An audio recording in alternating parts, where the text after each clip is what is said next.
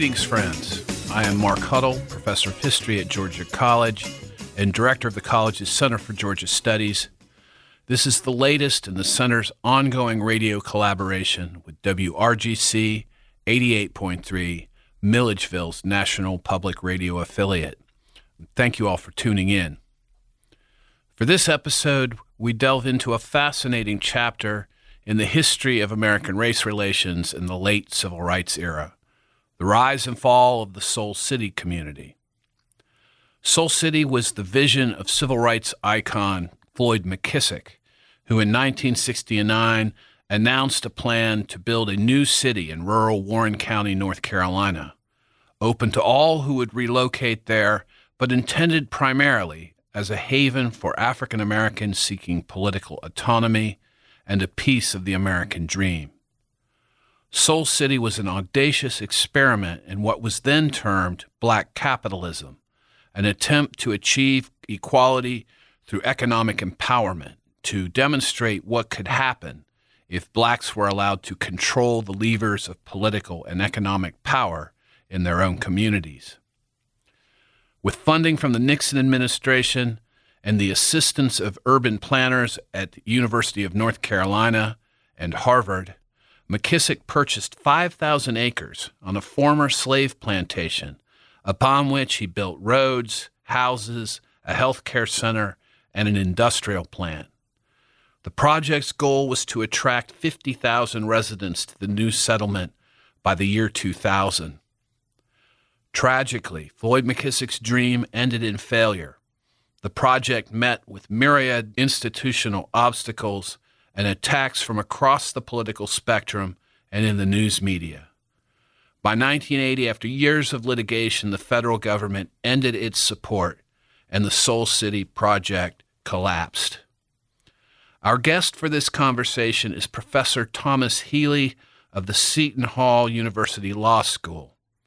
He is the author of an excellent new book, Soul City Race, Equality, and the Lost Dream of an American Utopia, published this past February by Metropolitan Books, Henry Holt and Company.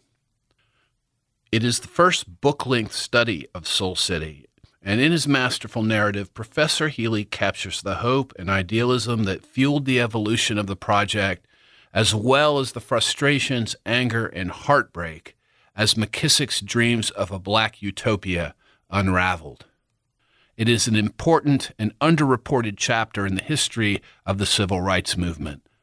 The book also shines a light on the forces of institutional racism and the obstacles that ultimately proved too difficult for McKissick and his supporters to overcome.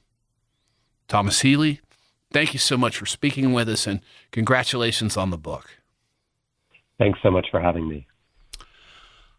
How did you end up in Soul City. I confess I have been through Warren, North Carolina, any number of times over the years, but never really even thought to seek out Soul City. How did you decide to take on this project?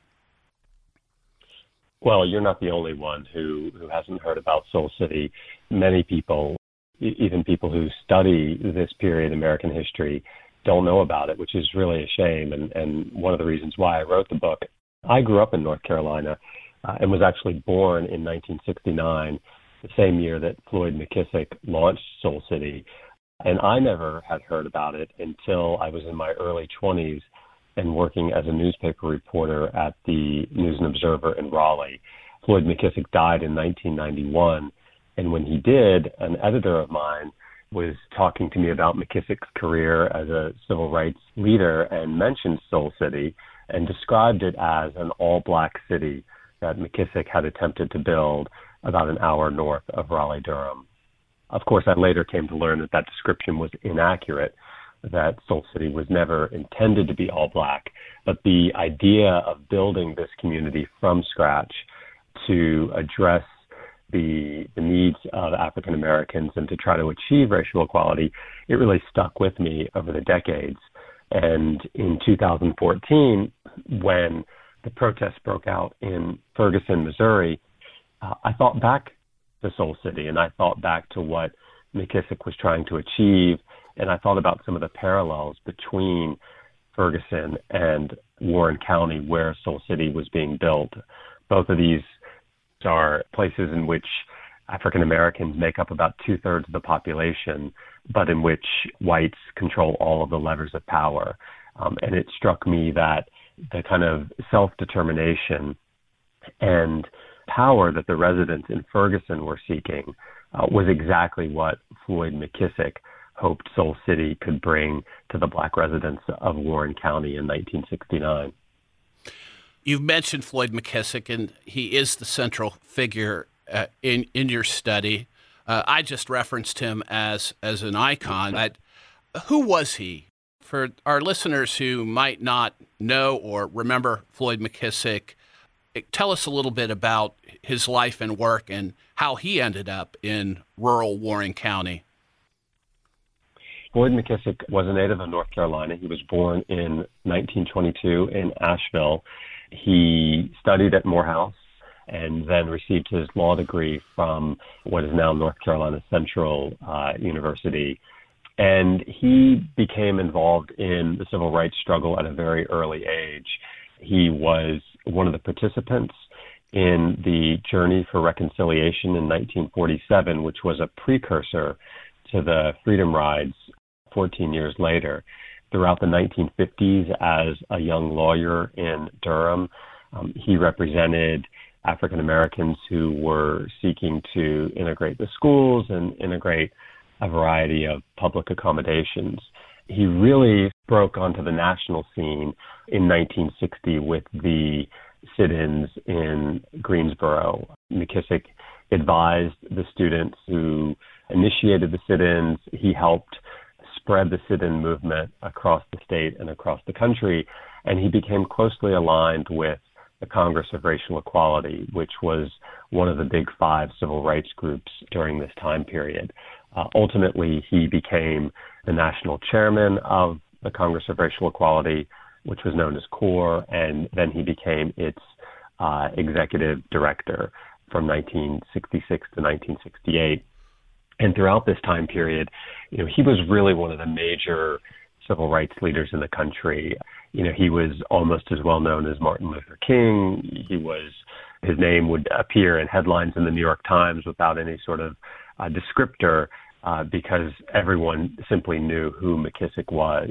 And you know, he believed like uh, like King and like other civil rights leaders, he believed in integration. But as the civil rights movement wore on, and as it became clear that some of the important gains were not actually translating into economic equality, McKissick increasingly turned his focus to that issue, to the issue of economic equality, which he thought was um, indispensable for political equality.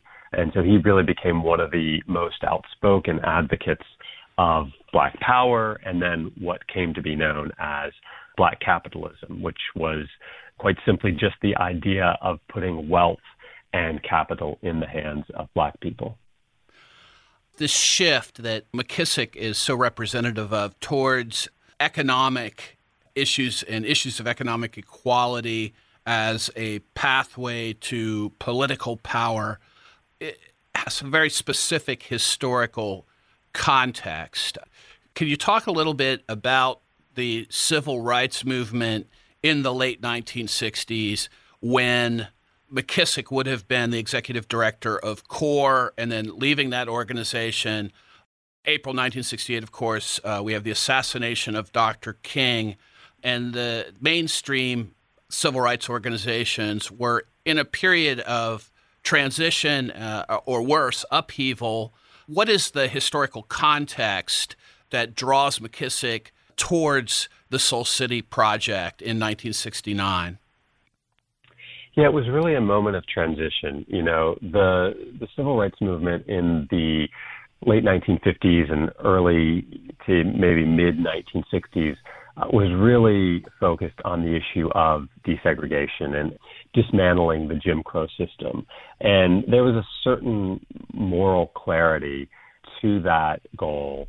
It was a goal that many white liberals were sympathetic to. Uh, the slogans were sort of hard to argue with. Uh, freedom now was was sort of the, the primary slogan, and who could argue with freedom now? And the techniques and the tactics were nonviolence. They were about love and making connections and bonds uh, between the races. What happened in the mid to late 1960s is that many civil rights leaders became frustrated with the slow pace of change. You know, there had been lots of steps forward, the Civil Rights Act of 1964 and the Voting Rights Act of 1965, but there was still this frustration that in terms of the practical aspects of people's lives, that things had not changed much for black people and there was a focus, an increasing focus on the problems of the cities and the problems of the black ghettos and problems of unemployment and poverty and lack of adequate health care. So many civil rights leaders began to shift their focus to talk about these issues and to emphasize these issues. Um, and they began to think that what was really needed was the sort of acquiring of, of additional power for black people or, or, or some power.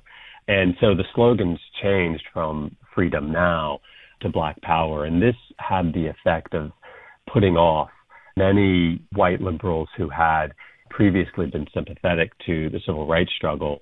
And then King's assassination sort of accelerated this process and, and the sort of unraveling of this consensus that had existed within the civil rights movement in the earlier part of the 1960s. And so people like McKissick were, were looking for the next direction and trying to figure out, in the words of King himself, where do we go from here? Uh, and McKissick believed very strongly that the direction to take had to be focusing on economic issues. And, and he became convinced that the only way to achieve economic equality for African Americans um, was to put capital in the hands of black people. I mean, there were many civil rights leaders who were critical of capitalism and thought that capitalism was the problem and, and cited the uh, the historical connection between racism and slavery and capitalism. But McKissick was a very pragmatic leader, and his view was that, look, capitalism is the system that we have, and if we're going to achieve wealth, we have to do it through the established system. And so that's really what what led him to this focus on black capitalism or, you know, as he preferred to call it, black entrepreneurialism, the idea of investing in black businesses so that black people could acquire wealth the same way that white people had acquired wealth. You're listening to a conversation between Mark Huddle and Thomas Healy about the book Soul City Race, Equality, and the Lost Dream of an American Utopia. Thomas Healy is a professor at the Seton Hall Law School and Mark Huddle is the director of the Center for Georgia Studies at Georgia College. This conversation is the seventh collaboration between WRGC 88.3 FM and the Center for Georgia Studies to present compelling conversations about history and life in the American South.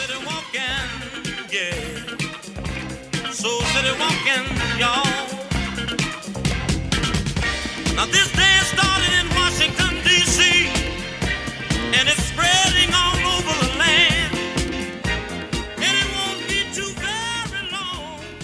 I'm always interested in what I guess I would call the, the messiness of black power politics. As a general phrase, it had a certain political utility. But one of the major criticisms of it at the time was that it was very difficult to define. And I think in your answer, you know, on the one hand, we had very, you know, militant organizations, for instance, like the Black Panther Party uh, for Self Defense, that embraced a more militant, more aggressive rhetoric at various times argued for kind of revolutionary transformation of American society and allowed for a very specific narrative uh, in the media, especially about what black power was supposed to be. But McKissick and other people like him who embraced capitalism or actually I think kind of delineating a more conservative thread, if that's the right word, uh, in in Black Power politics. I mean, a lot of, of his rhetoric when he was the executive director of CORE seems to have been really very militant. And yet, ultimately, he embraces this, this more conservative path, a more traditionally American path rooted in market transformation and the power of, of economics to uplift. And those ideas go back to the 19th century. I mean, that's Booker T. Washington's ideology. Absolutely. And I think you're, you're right to talk about this period and, and black power politics as being very messy. I think it was very messy. And, and I think there was a real struggle over the direction of the civil rights movement, or, you know, we might describe it more broadly as the black freedom struggle. And there were certainly more revolutionary voices.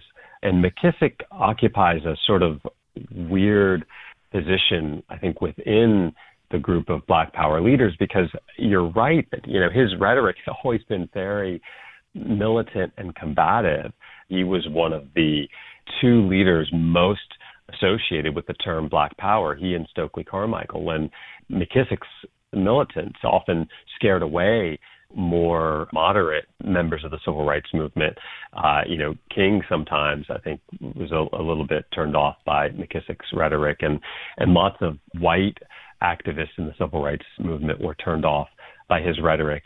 Um, and yet, I, I think you're also right to note that by embracing capitalism as the means to uplift, you know, McKissick takes a bit of a rightward turn. You know, I don't think he it would ever be fair to call him conservative. You know, I think that his view of black capitalism was was probably different than the kind of traditional view of capitalism. I mean, I think he still believed in redistribution of wealth, um, but I think he was just a, a realist and a pragmatist, and he I think he just thought that there was no way that the capitalist system was going to be overthrown in the United States. And so, as long as that was going to be the system for acquiring wealth for the foreseeable future, that it just made sense to give African Americans a piece of that action. He described black capitalism, as I said earlier. He said he didn't even really like that term. He liked the term black entrepreneurialism. He even sometimes used the term black socialism uh, to describe what he had in mind. And he partnered with an economist in thinking about Soul City who came up with this idea of radical capitalism, uh, in which the workers at the factories would form trust that would actually have an ownership stake in the factories. And so, you know, I think McKissick, McKissick had a lot of ideas going on here. I think he was he was trying to put together a lot of different thoughts. And it is true, I think, when you look back, that in some ways he looks more conservative than some of the Black Power advocates who were basically calling for, you know, a kind of overthrow of the entire system.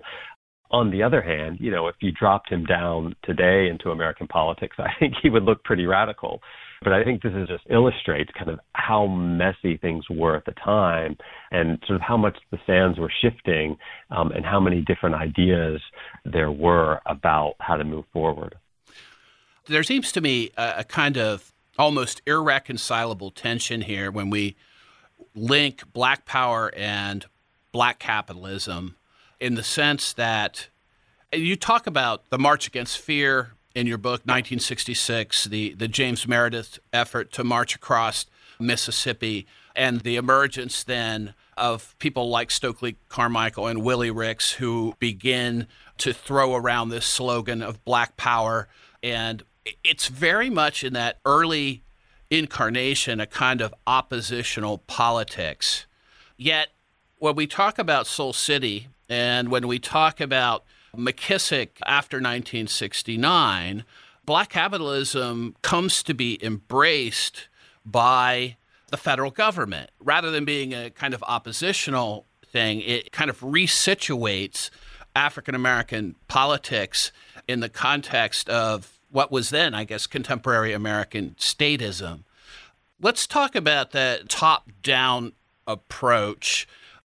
Richard Nixon plays a, a pretty significant role in this part of the story. How does he come to a position on black capitalism, even appropriates the, the phrase black power, I think, at one point uh, in, in 1968. He manages to embrace these ideas in a way and then becomes one of the chief funding sources for Soul City. How does Nixon's place in the story, how does that work? Well, Nixon is trying to have it both ways, right? He's trying right. to he's trying to play both sides here because, you know, in 1968 he's running a law and order campaign based on the Southern strategy, in which he's implicitly and sometimes explicitly appealing to white racism in order to win the South. At the same time, Nixon is not willing to give up on the black vote entirely. And and you know, if you think about Nixon's history, that's somewhat understandable. Nixon actually, in the 1950s, when he was vice president under Eisenhower, he was described as the civil rights workhorse of the GOP. He was made an honorary member of the NAACP for his work on behalf of civil rights initiatives. Uh, Martin Luther King had written very sort of affectionate and grateful letters to Nixon. And in 1960, when Nixon ran against Kennedy, for most of that race, Nixon was viewed as more progressive on issues of race. It was only in the last couple of weeks when Kennedy and his brother Robert intervened to to help King, who was imprisoned, that more African Americans turned toward Kennedy, and and yet even still, Nixon won, I think it was about 30% of the black vote in 1960, which no Republican candidate has come close to winning since. So Nixon, you know, I, I think that he, he thought he still had the chance to appeal to a certain segment of the black population. He had made his appeal to whites uh, by calling them the silent majority and he thought that there was a silent black majority that believed in more traditional values and embraced capitalism. Um, and so when he heard people like Floyd McKissick embracing black entrepreneurialism and black capitalism, I think Nixon thought that was his in, that that was the way that he could both run on the Southern strategy and still capture a sizable percentage of the black vote. And, and so that's exactly what he tried to do. Uh, you know, he gave a speech in May of 1968 in which he argued that the values that people like McKissick were espousing, that they had much more in common with the values of the Republican Party than the Democratic Party. There was even a sort of private meeting between Nixon and McKissick and McKissick's deputy, Roy Innis, in the spring of 1968 to talk about whether Nixon could get their support and what Nixon could do for them. Now, McKissick did not endorse Nixon in 1968. He didn't endorse either of the major party candidates. Uh, and he was very critical of Nixon once Nixon was elected because he thought that Nixon had not lived up to his promises about black capitalism. But ultimately, when McKissick needed federal funding for Soul City, uh, it was the Nixon administration that that he had to reach out to for that help, and there were a number of black administration officials uh, that that McKissick worked with to secure that funding, and so ultimately by 1972, Nixon and McKissick are allies because Nixon believes that McKissick can help bring him votes, and McKissick believes that Nixon can help secure support for Soul City. One of the things about Nixon and Black Power, Nixon and Black capitalism that oh has always intrigued me, and a lot of the early literature about Nixon and civil rights, the emphasis is always on Nixon's cynicism. That this was a purely political maneuver in which, on the one hand, you are eh, making a nod towards the African American community, but you're doing it in a way that does not alienate whites, and I mean even even Southern whites, but that ultimately in practice it is essentially a paper tiger.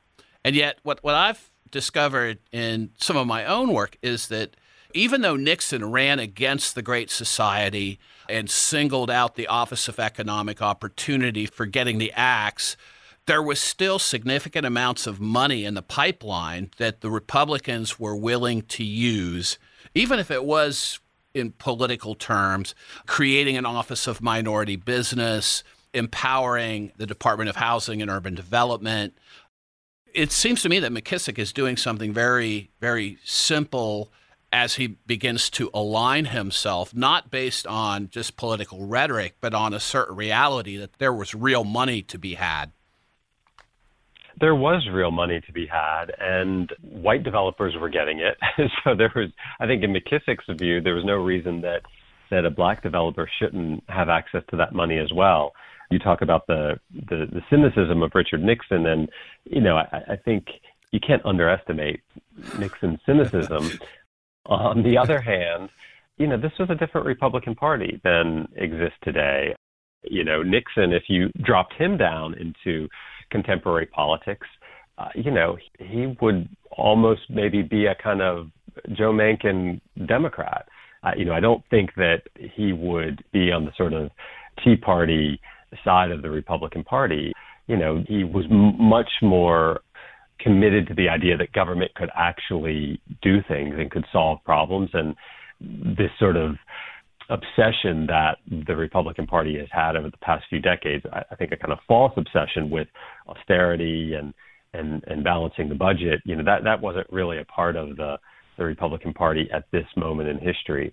So uh, yeah, I think there was definitely some cynicism, and I think that you know Nixon was willing to do just enough to support black capitalism, but probably no more than that but the just enough that he was willing to do meant that there was real money available from the federal government. And I think McKissick recognized that.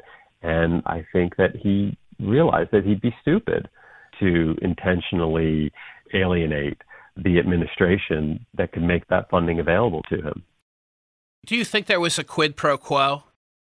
I mean, because McKissick becomes a Republican, stumps for Nixon in 72 is a major advisor to some degree on race issues for the committee to reelect the president.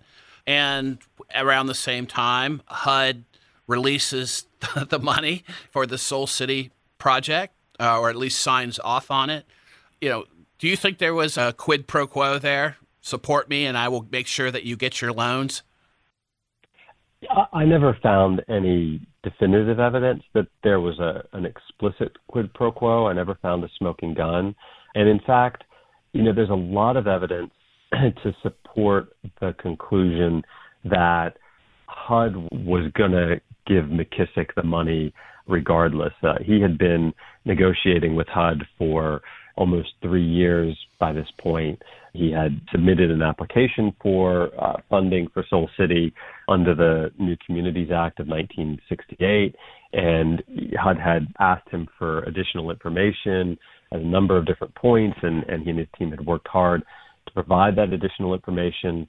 George Romney, who was the secretary of HUD, wrote McKissick in October of 1971 to say that they were almost there.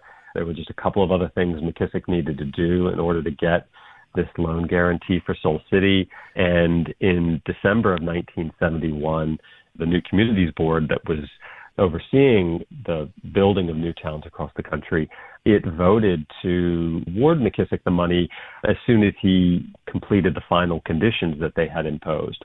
And it wasn't until a couple of months later that McKissick um, reached out to officials in the Nixon administration to offer his support for Nixon, uh, and it wasn't until early summer of 1972 that he officially switched parties and endorsed Nixon. So, you know, the way I see it is that McKissick may very well have thought that switching parties and supporting Nixon would accelerate the process. I think it was the loan guarantee was likely to be approved regardless. And I think that McKissick viewed switching parties and supporting Nixon as a kind of insurance policy. That even if he was going to get this loan guarantee, that he was still going to need the support of the Nixon administration as he set out to build the city, because the loan guarantee wasn't the only thing that he needed. He needed grants from a variety of federal agencies, and, and he was going to need to work with HUD over the course of, of building Soul City. And so the way I describe it in the book is that I, I think rather than viewing this as a quid pro quo, I think McKissick viewed it as an insurance policy, something that would ensure that HUD wouldn't bail on him uh, once the loan guarantee was issued. Well, I think that gives us a nice segue into the Soul City project itself.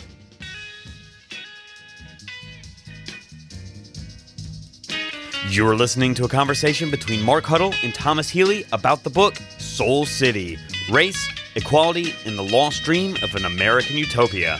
Thomas Healy is a professor at the Seton Hall Law School, and Mark Huddle is the director of the Center for Georgia Studies at Georgia College.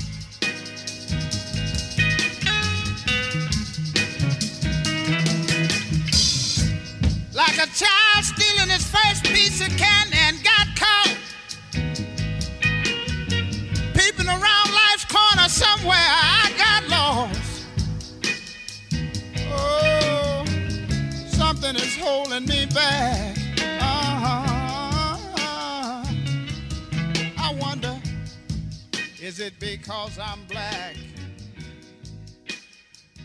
I think one of the things that that's so fascinating about this particular bit of public policy making is that McKissick chose rural Warren County, a place that, relatively speaking, was isolated. The land that he purchases is uh, an old uh, tobacco plantation.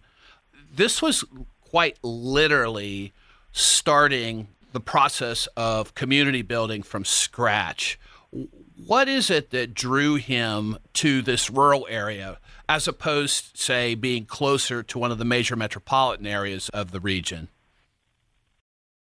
Part of it was practical. You know, he needed a lot of land to build a city that could accommodate 50,000 people. And the closer you got to a metropolitan area like, say, Raleigh Durham, the more expensive that land was going to be. And so I think part of it was just was just that. And, and McKissick was not starting off with a lot of money at the beginning. He had to take out a loan from Chase Manhattan in order to finance the purchase of the land. And if you were going to try to buy that kind of land close to Raleigh Durham, it was going to it was going to cost a lot more. So I think that was part of it. Um, I think also there was this sense that if you built a city from scratch that was not a part of any existing community, um, that you would really have complete control over the project and that you could create the culture of that community from scratch. And I think there was something really appealing to McKissick about that. You know, the, the whole goal of Soul City was black self-determination, right? A place that black people could build and where black people would likely be majority of the population and likely control the levers of power and, and, and control, you know, a large share of the capital.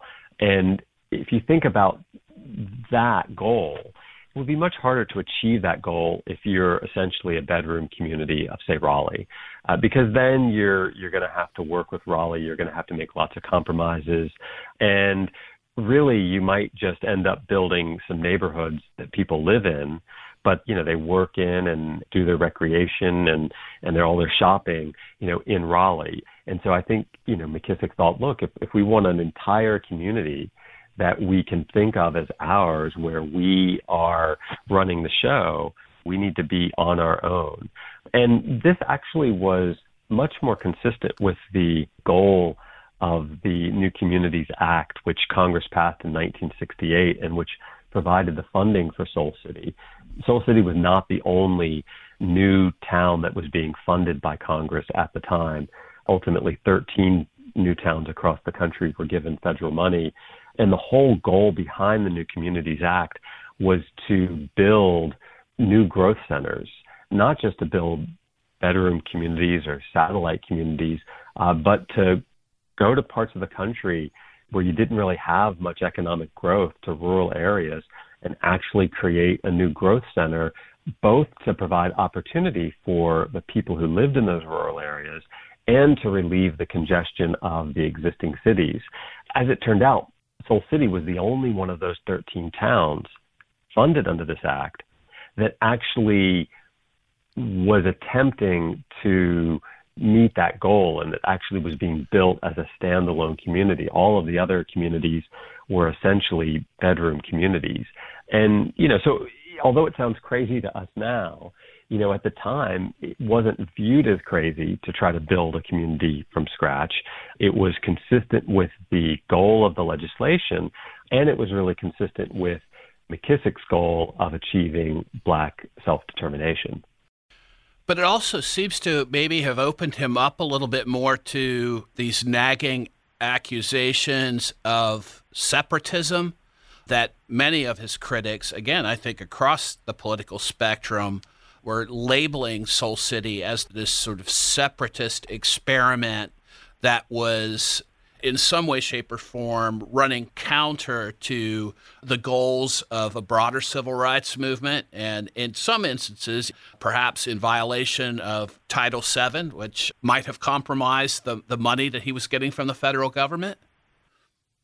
Yeah, I do think you're right that it made it easier for critics to claim that this was a separatist community. The fact that he was attempting to build this city in the middle of nowhere in a in a county that was two thirds black. I do think that it opened him up to that criticism. I still think the criticism was unfair because he made clear from the beginning that this would be a multiracial community. His right hand man on the project and closest friend at the time was a man named Gordon Carey, who was a white civil rights activist who was married to a white woman and whose children were white. You know, ultimately, about a quarter of the staff at Soul City was white. And the white government officials in Warren County and the adjacent counties and the white business leaders ultimately supported Soul City. They recognized that Soul City would be a boon to the area. The area was really struggling at the time. And so, you know, with, with all of that cooperation with local white leaders and business people, and with the staff being a quarter white, and with HUD being involved in the project, and the HUD obviously is not going to support a project that is violating federal law. You know, I think the claims of, of separatism were really misleading. And the people who made those claims, you know, I think some of the people made those claims because they didn't want Soul City to succeed and, and they thought this was a, a good way to generate opposition. And I think other people just were obtuse when it came to to Soul City, and they just weren't listening. They just didn't pay attention. You know, a good example of this would be Claude Sitton, who was the editor of the News and Observer in Raleigh, uh, who had been a legendary civil rights reporter for the New York Times, viewed as incredibly sympathetic to the movement, who opposed Soul City from the beginning because he viewed it as a step away from integration. He said that this was a sign of defeatism and withdrawal. And despite McKissick's protestations, despite the fact that McKissick and this white man, Gordon Carey, went to Claude Sitton's office to talk to him about Soul City, despite the fact the staff was a quarter white, Claude Sitton could just never get it out of his head that this was going to be a separatist community. He said years later, when interviewed for an oral history project, um, and asked about Soul City, he said, "Well, you know, I was an integrationist. I just couldn't support a project like that." I don't know why he couldn't. He couldn't understand that that that wasn't true. That it wasn't going to be separatist. But I think you're right that the location did make it easier for people like Sitton to believe that McKissick was like Marcus Garvey and was just going to go off somewhere and build a kind of exclusively black community. Well, you mentioned Claude Sitton in the Raleigh News and Observer.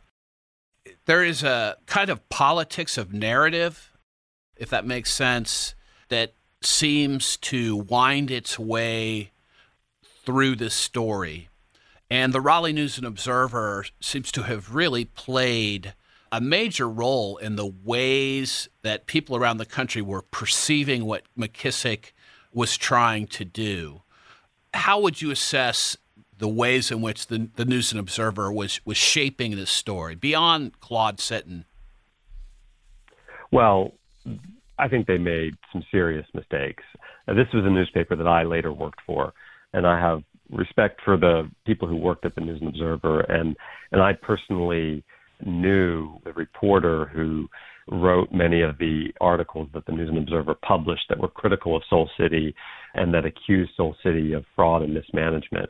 But I think that they seriously messed up on the Soul City story. And and it started really, I think, with Claude Sitton and, and his opposition. Claude Sitton was the executive editor of the News and Observer at the time. He was in charge of both the editorial page and the news pages.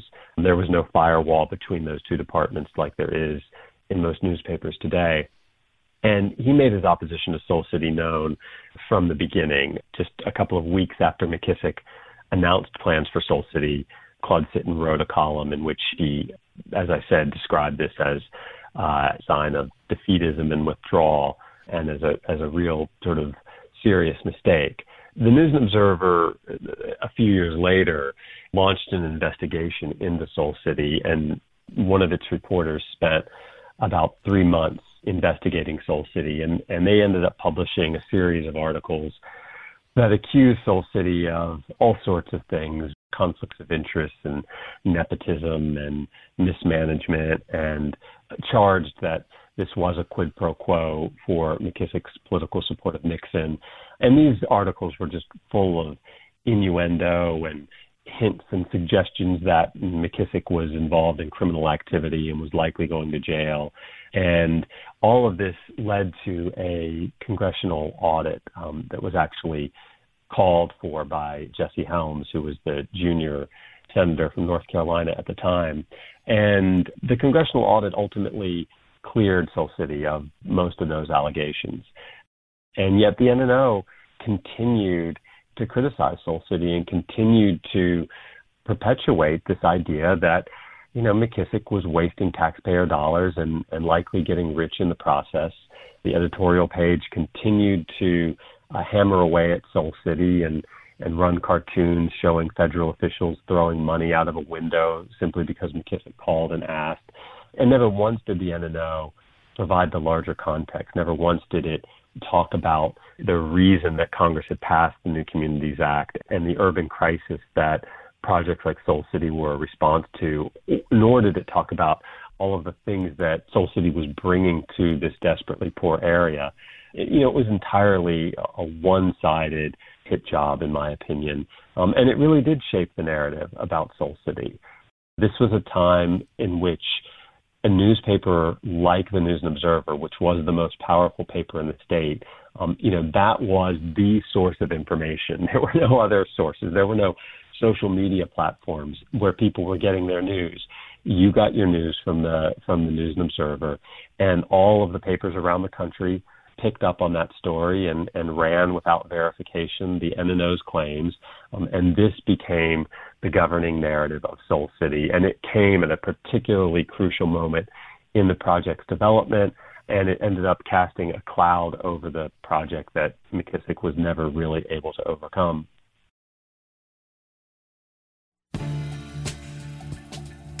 You're listening to a conversation between Mark Huddle and Thomas Healy about the book Soul City Race, Equality, and the Lost Dream of an American Utopia. Thomas Healy is a professor at the Seton Hall Law School, and Mark Huddle is the director of the Center for Georgia Studies at Georgia College. This conversation is the seventh collaboration between WRGC 88.3 FM and the Center for Georgia Studies to present compelling conversations about history and life in the American South.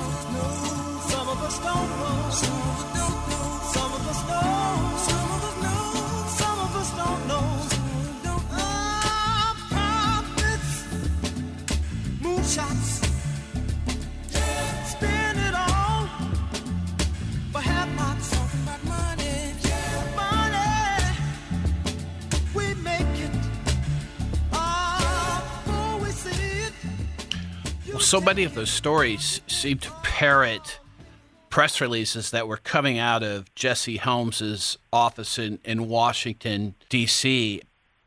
What role did Helms play in the demise of Soul City? You know, I would say Jesse Helms, as much as anyone, was responsible for thwarting Soul City.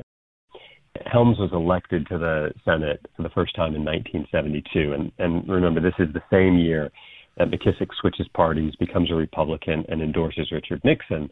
And so when Helms is elected as a Republican from North Carolina, McKissick reaches out to him. Now, there was no love lost between these two.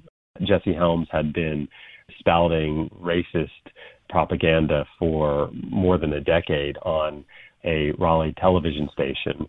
And, you know, these two were not natural allies, but McKissick, being a pragmatist, reached out to Helms and said, in essence, I know we have a lot of differences, but I think there are things that we can work together on for the good of the state. And I'd like to talk to you about Soul City. And Helms responded in a letter a couple of weeks later and essentially said, I'm not interested. And at the earliest opportunity, I'm going to launch a federal investigation into Soul City and into how you are spending federal and state funds. And the News Observer's articles, which appeared a few years later, gave Helms that opening. And Helms was the one who called for the congressional audit. Helms continued to hammer away at Soul City over the next few years. He continually called it a boondoggle and the biggest waste of taxpayer dollars in history. And ultimately, I think the political pressure that he was applying uh, to HUD, he was constantly pressuring the, the secretary of HUD to review the status of Soul City. He was giving interviews to the press and, and making speeches on the floor of the Senate. And ultimately, I think it was the political pressure that he brought to bear that led the federal government to withdrawing its support from Soul City. But, you know, it was also the, the combination of Helms and the News and Observer because they were on opposite ends of the political spectrum. The News and Observer was a very liberal newspaper, and Jesse Helms and the News and Observer were were not friends. Um, but McKissick was taking it from both sides, and there was a sense in which the News and Observer and Helms were working together.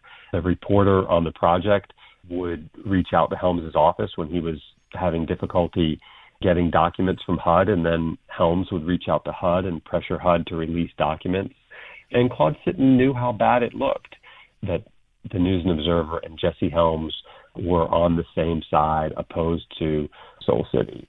He tried at, at various moments to sort of distance the N&O from Helms, but the fact of the matter is that Helms and the News and Observer were on the same side that this was a joint effort to bring down Soul City, and, and I think they both bear responsibility for what happened.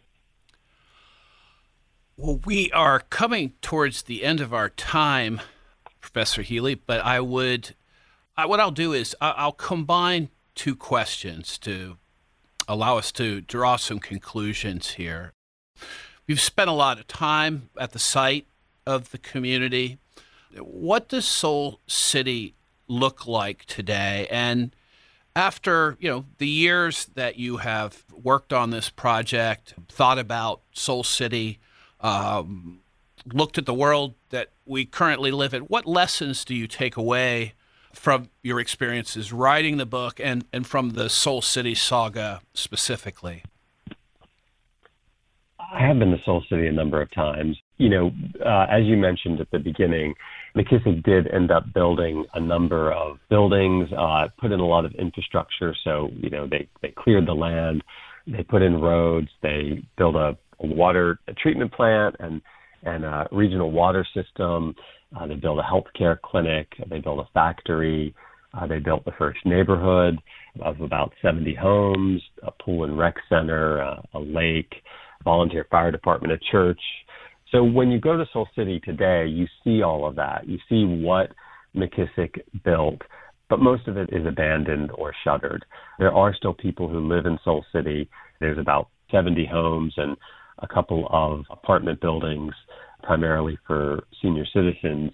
So there are still people who live there, and the pool and rec center is still operational.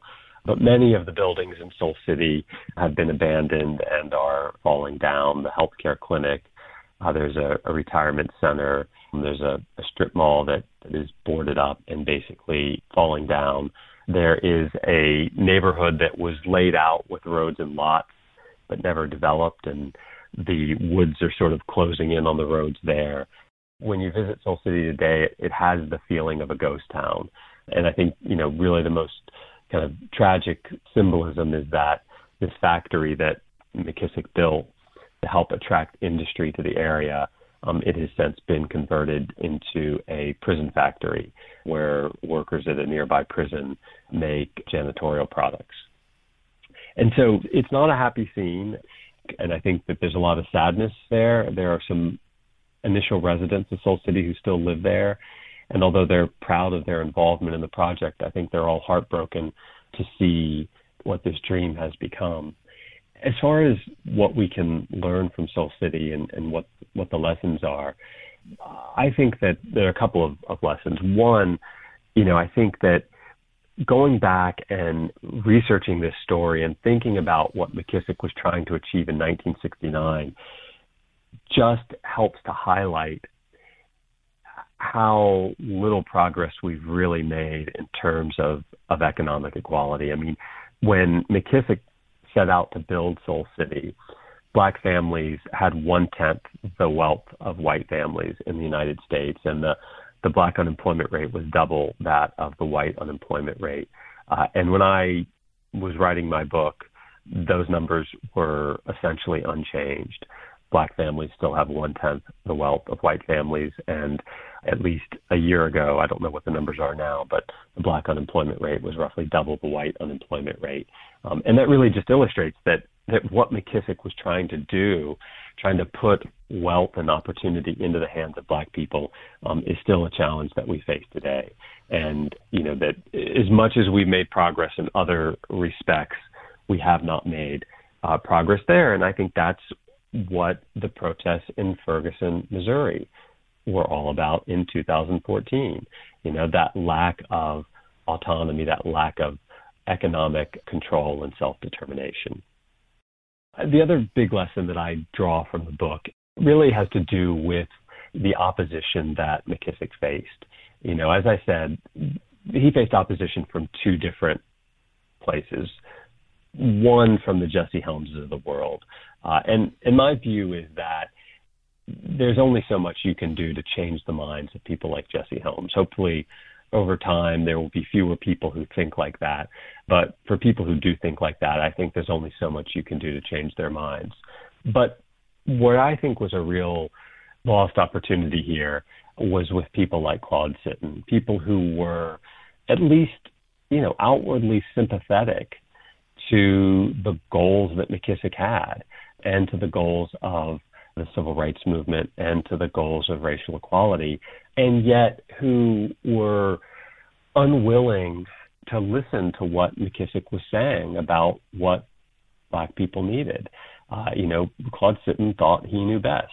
He could only envision integration in one form, and, and that that was where African Americans assimilated into white culture, and he just couldn't envision integration where black people were in control and where a majority of the population was black and and where where white people would be a minority.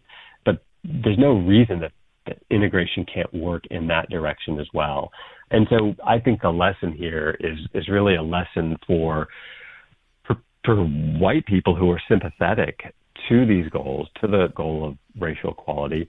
You know, it's the importance of having some humility about our own wisdom and listening and allowing people of color generally and black people specifically in this context to really take the lead in figuring out what's needed in order to achieve racial equality.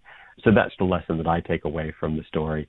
Um, there's there's lots of sort of you know I think practical, political, and, and policy kinds of lessons that we can take away, but but to my mind that's the sort of big overarching lesson of the Soul City story. Excellent. Thomas Healy, thank you very much for speaking with us.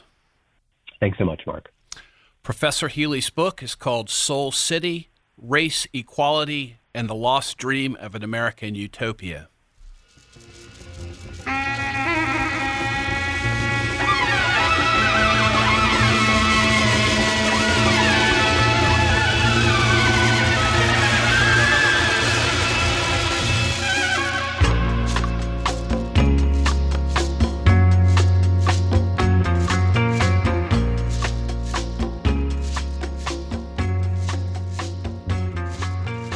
For so long, the story of Soul City has been a footnote in the broader histories of the civil rights era, often dismissed as the quixotic dream of Floyd McKissick and a glaring example of federal overreach at a time when Americans had more faith that their government could deploy resources to cure some of our national maladies.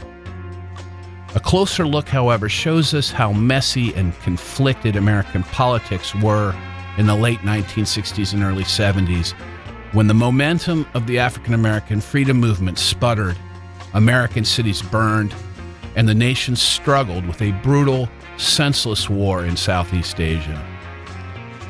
Messy is the term that Thomas Healy and I used to describe it. Soul City was a product of black power politics that was rising across the country. McKissick himself deployed black power rhetoric. He was representative of the growing militancy of the freedom struggle as he warned Americans that the failure to address the profound structural inequalities in our national life could potentially lead to more violence. And yet, for all that rhetoric, McKissick's Soul City was in practice demonstrably more conservative. It was a solution rooted not in revolutionary upheaval, but in a belief in the transformative power of American capitalism. The construction of a new city in which blacks would have political power and economic control. To achieve his goal, Floyd McKissick made common cause with the institutions that historically had too often provided the obstacles to black equality and success. He relied on the largesse of the federal government to make his dream a reality. He even joined the Republican Party. And if elements of the Soul City story seem conservative, if that's the right word for it, how do we explain the attacks on the project that emanated from across the American political spectrum? Whether we are talking about the machinations of the racist North Carolina Senator Jesse Helms or the editorial assaults of Claude Sitton and his liberal Raleigh News and Observer, Soul City was beset by enemies on all sides. And here we bear witness to the power and politics of narrative. The continuous drumbeat of criticism, the charges of corruption and malfeasance were catastrophic halting the project at critical moments, and in the end, leading to its demise. Years of audits and criminal investigations proved the charges to be false, but in the end, it didn't matter. The stories we tell have the power to shape political reality, and may the truth be damned. And isn't that one of the lessons for our own time? Viewed through the prism of the present, the Soul City story seems like a fantasy. It's hard to remember a time when Americans had such a level of trust in their institutions, or that government would use its considerable resources to actively intervene as a remedy for social problems. Our own time is marked by a deepening cynicism. For too long, we've been told that government is the problem. And now, is it any great surprise that those we elect to public office lack the capacity to govern. Worse, the structural impediments to freedom and equality are all around us. We witness them daily. We see the damage that they bring. But the response of elected officials and many in the media is simply to deny their existence. We're told to ignore the evidence. We're told to ignore the reality that too many Americans experience. And even the subjects that we teach in the classroom are under assault. Evidence is irrelevant, experience is irrelevant. Repeat the lies over and over and over again until they become reality. In the process, our political discourse is degraded to the greater detriment of our national well being. The collective will to solve the problems around us is crippled. Soul City was a dream, a quintessentially American dream. In the end, it ended in failure the structures of power in politics, economics, and the media culture choked the life out of it. But that begs the question where are our dreamers? At some level, our current political moment is a profound failure of imagination. So I'll leave you with a question. If we can't even imagine a better world, how can we expect to solve our problems and achieve the American dream of a more equitable and just society. Thomas Healy's book is Soul City Race, Equality, and the Lost Dream of an American Utopia, published by Metropolitan Books, Henry Holt and Company. My name is Mark Huddle. Thank you for listening, and we'll see you next time.